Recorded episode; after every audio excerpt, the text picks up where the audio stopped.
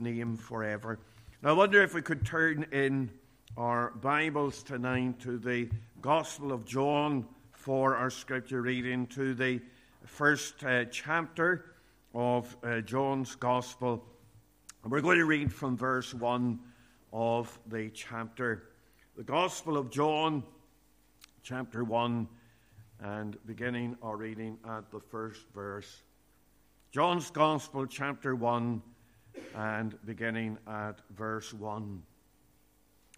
In the beginning was the Word, and the Word was with God, and the Word was God. The same was in the beginning with God. All things were made by Him. Without Him was not anything made that was made. In Him was life, and the life was the light of men. The light shineth in darkness, and the darkness comprehended it not. There was a man sent from God whose name was John. The same came for a witness to bear witness of the light, that all men through him might believe. He was not that light, but was sent to bear witness of that light. That was the true light which lighteth every man that cometh into the world. He was in the world, and the world was made by him, and the world knew him not. And he came unto his own, and his own received him not. But as many as received him, to them gave he power to become the sons of God, even to them that believe on his name, which were born not of blood, nor of the will of the flesh, nor of the will of man, but of God. And the Word was made flesh and dwelt among us, and we beheld his glory, the glory as of the only begotten of the Father, full of grace and truth. Amen. We know that God will add his blessing to the reading of his precious word afresh. Let's just unite in a word of prayer. Our loving God and our gracious Father in heaven, we approach thee in our Saviour's precious name afresh this evening. We thank thee for our Redeemer. We thank thee for the one who is our Saviour. And we thank thee for the one who uh, came in flesh to dwell among us. And our Father, we thank thee for that message that God, Emmanuel, is with us. So, Lord, bless as we consider thy word at the end of our meeting tonight and draw us nigh to thee. For it's in Jesus' precious name that we'd ask these things. Amen. Amen. There are a number of approaches that people take to uh, this time of year in the birth of Christ. We think of those, uh, we acknowledge that there are many who do not have a Christian background at all, and for whom the birth of Christ means very little. But I'm thinking about nominally Christian people or those that come from Western lands where uh, this time of year, Christmas, is a big thing. And the first approach is the secular approach, and those that focus upon the more pagan, non religious symbols such as snowmen and robins and uh, snow and mistletoe and holly and ivy. And then, on the other hand, there are those that would recognize the significance of what we are celebrating, and maybe the focus is more upon uh, the shepherds and the one that was born, of course. We think about the uh, angels, the uh, stable, the manger, and all of these things, and we focus on that. And there's nothing wrong with focusing on those things, those are part of the historical details that are given to us in the Word of God. But I want you to see that John here takes a very different approach to the birth of the Lord Jesus Christ. He's not giving a historical narrative, but he wants to get to the heart of the importance of the incarnation. And instead of giving the historical details about the birth, he gets to the heart of the matter. And he says, In the beginning was the Word, and the Word was with God, and the Word was God. The same was in the beginning with God. All things were made by him, and without him was not anything made that was made. In him was life, and the light was the light of men, and the light shineth in darkness, and the darkness comprehended it not. Matthew, Mark, and Luke, it has been said, see the birth of Christ through the eyes of man. But John looked at all of these events through the eyes of God. And one line in the portion of Scripture stands out for us. It's in verse 14 there. We have four words, four words anyway in the English. The Word became flesh. Uh, and that's the most profound truth of all. John is an absolute master at the economy of words here. He's saying things of vast, incomprehensible truth, but he speaks in very simple terms. The Word became flesh. That's what we celebrate at this time of the year. Not just the physical features of the stable and the star and the young couple and the shepherds and the wise men, but it is the very birth of the Son of God.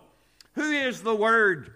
Uh, verse 1 says the Word was with God, and the Word was God. Well, if you look at verse 14, it really gives you the answer. It says, And the Word was made flesh and dwelt among us, and we beheld his glory, the glory as of the only begotten of the Father, full of grace and truth. So the Word that the portion of Scripture is speaking about here is the Lord Jesus Christ. And that's what we celebrate as we come to this time of the year. We're thinking about our Savior and what he came to do there on the center cross of Calvary. And in just 65 words here in the portion that we have read, we have truths that would fill 65 volumes. A child once wrote a letter to an aunt who had given her a present, a Christmas present, and she said, Dear Aunt Sarah, thank you for the Christmas present you sent me. Uh, the present you sent was almost as good as the one I really wanted. And uh, we can think like that at times. But this present here is more than anything that we probably ever have wanted, or certainly have ever wanted. And I want us to think about the gift of the Word, our Savior, the Lord Jesus Christ, as it is spoken of in this portion of Scripture. And first of all, as we look at our Savior here, I want you to see his dignity as sovereign. Look at the first four verses here. In the beginning was the Word, and the Word was with God, and the Word was God. The same was in the beginning with God. All things were made by him, and without him was not anything made that was made. In him was life, and the life was the light of man. Uh, man. And you see John piling term upon term here in the description. And really, what he wants to do is to strike us with awe. He wants really uh, to make us gasp as he describes what really has taken place in the coming of the Lord Jesus Christ. And we see that our Savior is the Word here. You notice that he is eternally existent. Now, what does it mean when it says that he's the Word? Well, uh, bear with me a little because this is a little bit philosophical, but I'll try and make it as simple as possible. When the word, term the Word was used in those days, it meant different things to different people. To the Greeks, the Word was the force behind the universe, it, was uh, the rational principle behind the universe. And it was impersonal. It was the, the principle that had made everything. That was what it meant to the Greeks. To the Jews, it meant something completely different. It meant the revelation of God. It meant what the prophets had said, the word, the message that had come through the prophets. And as such, then, it was personal because the message comes to you and me. It's a message from God to us. And what John has done here is that he's brought both of the things together. And he's saying that in the Lord Jesus Christ, the person, we have the one who has made the universe. But it's not just a principle, it's a person that has made the universe. And he is God's revelation to us. He has come as God come down. So you can see that both of those things are brought together. But that tells us something at the start. Because you can see a hint here, even in what is said, that this message is not just for Jews. This is a message for Jews and for Gentiles. for Jews and Greeks, and you can see that this is a message not only for a certain group of people, but that God so loved the world that he gave his only begotten Son, that whosoever believeth in him should not perish, but have everlasting life. Thank God it doesn't matter who you are or where you come from. God has sent his Son to speak to you, to be a Savior, to die on the cross that you might be redeemed. So we think about the Word. And then the other thing that we need to understand just before we go on is the phrase in the beginning. And that reminds us, of course, of the account of creation in Genesis 1, verse 1. In the beginning, God created the heaven and the earth.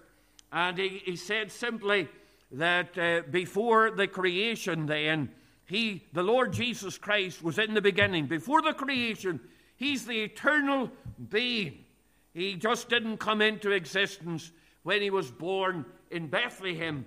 He existed when nothing else existed. And men, women, we have no idea who the Savior is if it hadn't been for the revelation of God. And we see something of the awe and the wonder here of the one who came. And we sometimes lose that in the midst of all that takes place at this time of the year. So we can see here that our Savior is eternally existent. But then you also see that He's not only eternally existent as God, but He is exactly equal with God. Think again of what we're told explicitly there in verse 1. In the beginning was the Word, and the Word was with God, and the Word was God. And where it says there, that he was with God, it literally means he's face to face with God. So, and then it says that he's, he is God. So he's face to face with God, and he is God. And there you have the mystery of the Trinity.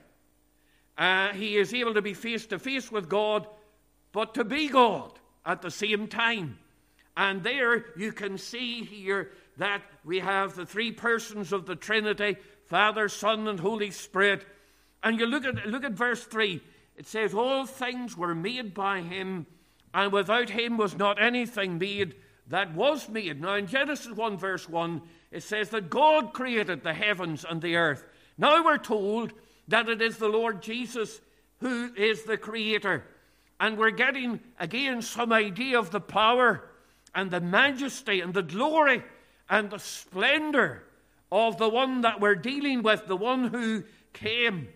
I, am trying to uh, get over the foolish idea that some people have when they say, Well, I accept Jesus as a great moral teacher, but I don't believe in him as God. You see, the Bible, and he claims to be God. Now, either he is a liar, or, uh, or else he's evil, or else what he's saying is true. He cannot be a good moral teacher and uh, say all of these things at the same time unless they are true. Unless they are true. And we can see the truth of the claims even by what he did, by the moral teaching that he brought, by the way that he conducted himself, and there was no guile in his mouth, and he did no evil, and we think of him walking the scene of time as the perfect Son of God. He is exactly equal with God, God the Father. He is God. But not only is he eternally existent as God and exactly equal with God, but he is ever effulgent as God, because we're told here that he's uh, light in the midst of darkness. Look at verses 4 and 5. It says, In him was life, and the life was the light of men, and the light shineth in darkness, and the darkness comprehended it not. In John 8 and verse 12, the Lord Jesus said, I am the light of the world. He that followeth me shall not walk in darkness, but shall have the light of life. I want to tell you, we live in the midst of a very dark world and it seems to be getting darker all the time. Sin has blighted, war has come in, disease, pestilence, tragedy, sorrow, death, all because of what took place in the Garden of Eden and what took place there plunged the world into darkness, into grief, into sadness. But here's one who comes in the midst of that to bring light.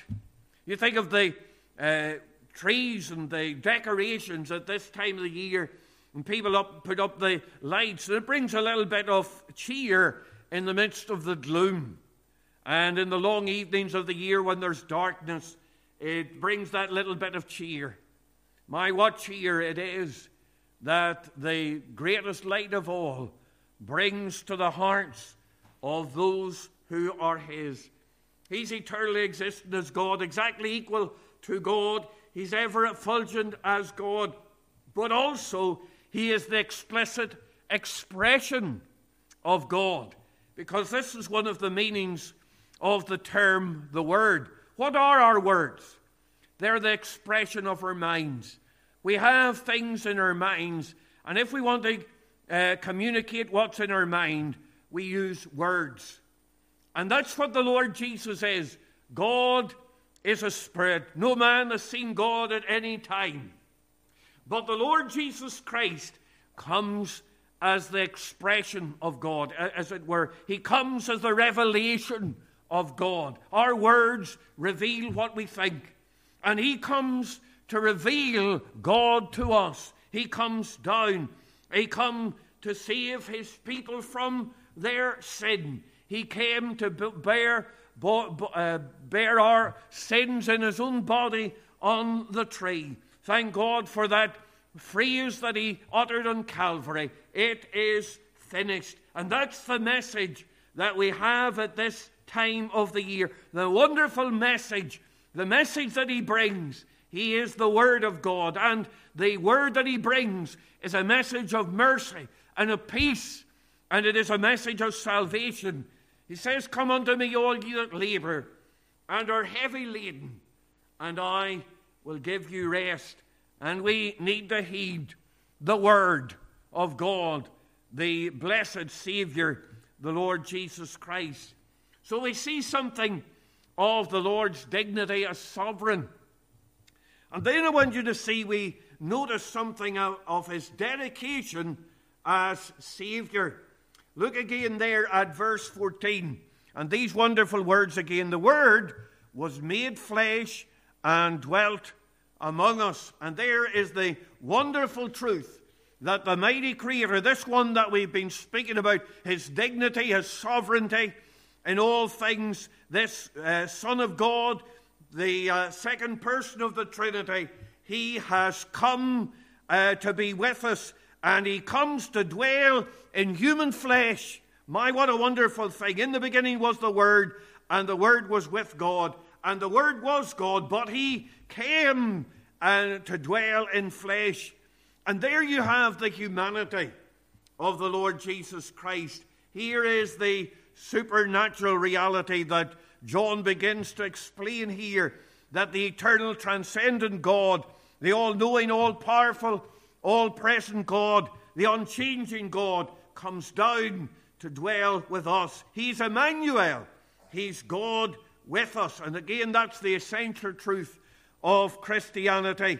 And we think of Matthew and Mark and Luke, they think about the earthly elements, but here is the supernatural, heavenly elements. And of course, throughout the uh, John's Gospel, these things are highlighted that the one who has come in flesh is indeed God. One time he said, I and the Father are one.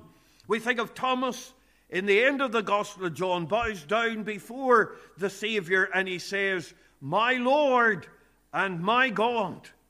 And that's a wonderful thing because in the Lord Jesus Christ, the God man we have a mediator. The Bible says there is one God and one mediator between God and men, the man Christ Jesus. And that's why the Lord Jesus is the only Savior, is the only one who could save, because the Savior had to be God and man at the same time. And there's only one who could ever be that. and that's the Lord Jesus Christ.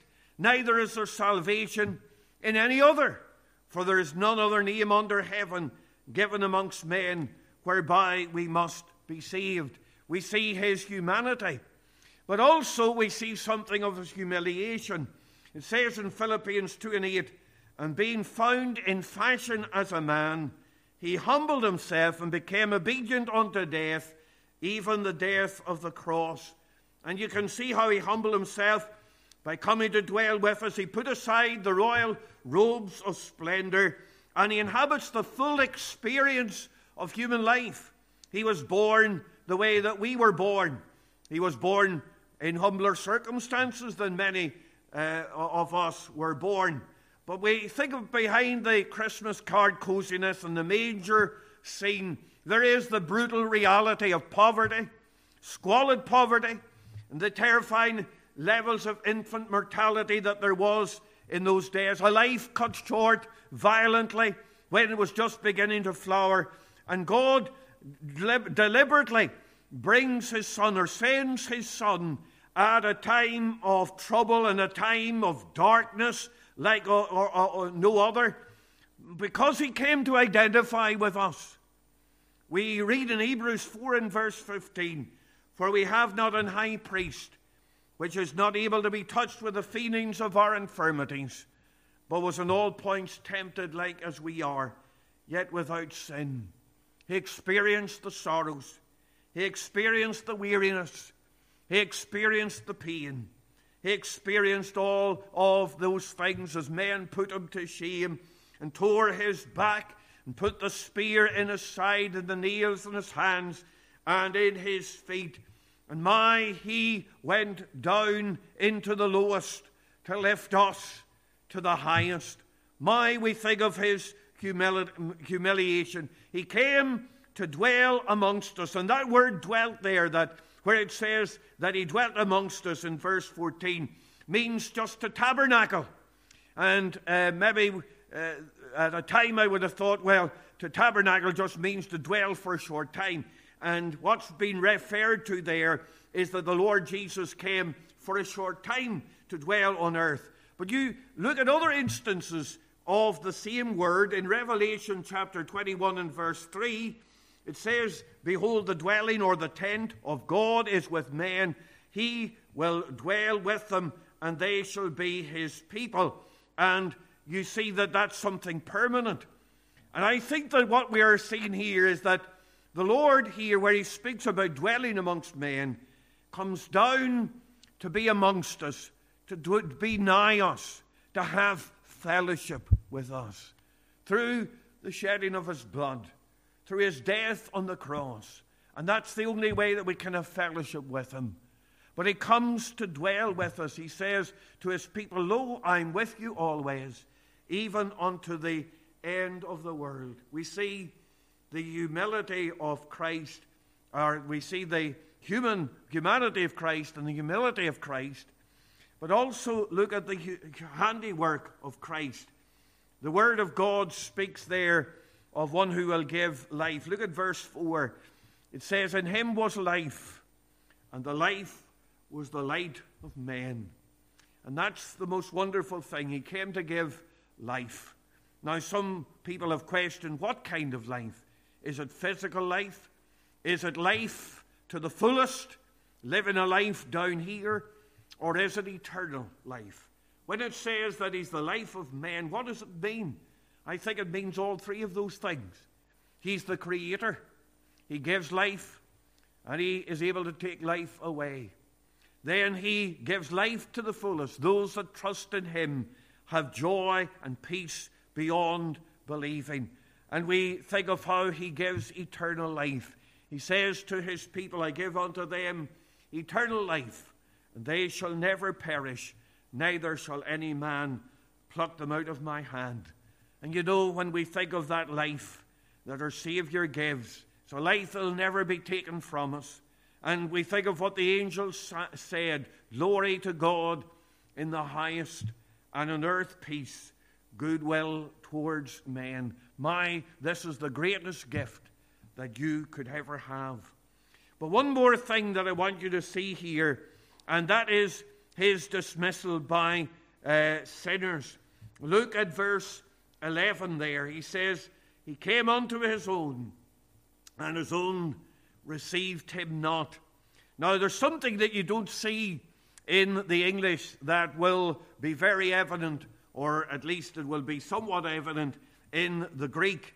And that is in that verse there. It says, He came unto his own, and his own received him not. The word his own is used twice, but it is in a different uh, gender, to speak like a Greek lector. It is, in the first instance, in the neuter.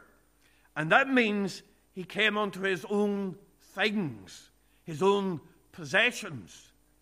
But the other one is in the masculine, and that means that he came to his own people, or his own people. They rejected him. So he came to his own possessions, or came to his own, what was his, his family, his nation. He came to them, and his own people received him not. Who didn't receive him? Well, his family didn't receive him. You think of how it says in the Gospel, Mark 6 and verse 4 a prophet is not without honor, but in his own country and among his own kin and his own house. And then in Luke chapter 4 it says, And all they in the synagogue, when they heard these things, were filled with wrath, and rose up and thrust him out of the city, and led him into the brow of a hill whereon their city was built, and they, that they might cast him down headlong. And then it says, And he did not many mighty works there because of their unbelief. And there was the Lord Jesus. He came to his own family, they wouldn't listen to him. Came to his own city, came to Nazareth, and they were going to stone him. Came to his own people, came to this world, and yet many still reject him. We think of what it eh, was that God sent his Son the mighty creator of all, the one who came to love and to give peace and life and light, and yet men and women still reject the Lord Jesus Christ. What did the prophets say? He is despised and rejected of men, a man of sorrows and acquainted with grief. And we hid, as it were, our faces from him. He was despised, and we esteemed him not. And I wonder tonight, in the face of all of the message of the incarnation of the Son of God, the mighty God who came down, are you going to reject him? Are you going to say, No, I will not have this one to reign over me? Are you going to uh, say no to the gift of God, which is eternal life? Dear friend, you need to face his claims tonight. You need to see the mighty one that you reject. What a fool you would be to fight against the mighty God of heaven. But look at the alternative in verse 12. It says, But as many as received him, to them gave he the power to become the sons of God, even to them that believed on his name. And all you need to do is receive him. It's not hard. He will receive you. If you receive him, he will give you the adoption of sons. He'll bring you into his family. He will make you an heir of God and a joint heir with Jesus Christ. You can have all the blessings that he came to bestow. But all you have to do is receive him. Will you receive him tonight? Or will you reject him? The uh, uh, alternative is clear. And it is one that must be made now. With what way are you going? With the message of the incarnation, the birth of our Savior, the Lord Jesus Christ. May you trust Him. May you close in with His offer of mercy. And may you come to know the mighty Savior tonight for His name's sake. Let's just bow, please, in a word of prayer. our loving God and our gracious Father in heaven, we do thank Thee for the precious word of God to our hearts afresh tonight. We thank Thee for the one who is the Word. The Word was with God, and the Word was God. And we thank Thee that he came to dwell amongst us. We thank thee that he came to dwell in, in flesh and went to the cross of Calvary that we might be redeemed. And our God, we'd ask thee that men and women might not reject thee, but receive thee, whom to know is life eternal. Bless us now, we pray of thee, write thy word upon our hearts. For Jesus' sake. Amen. Amen. The hymn number 81 in closing, please. See in yonder manger low, born for us on earth below, see the Lamb of God appears, promised from eternal years. Hail, thou ever blessed morn, hail redemption's happy dawn. Sing through all Jerusalem, Christ is born in Bethlehem. We'll stand to sing this hymn.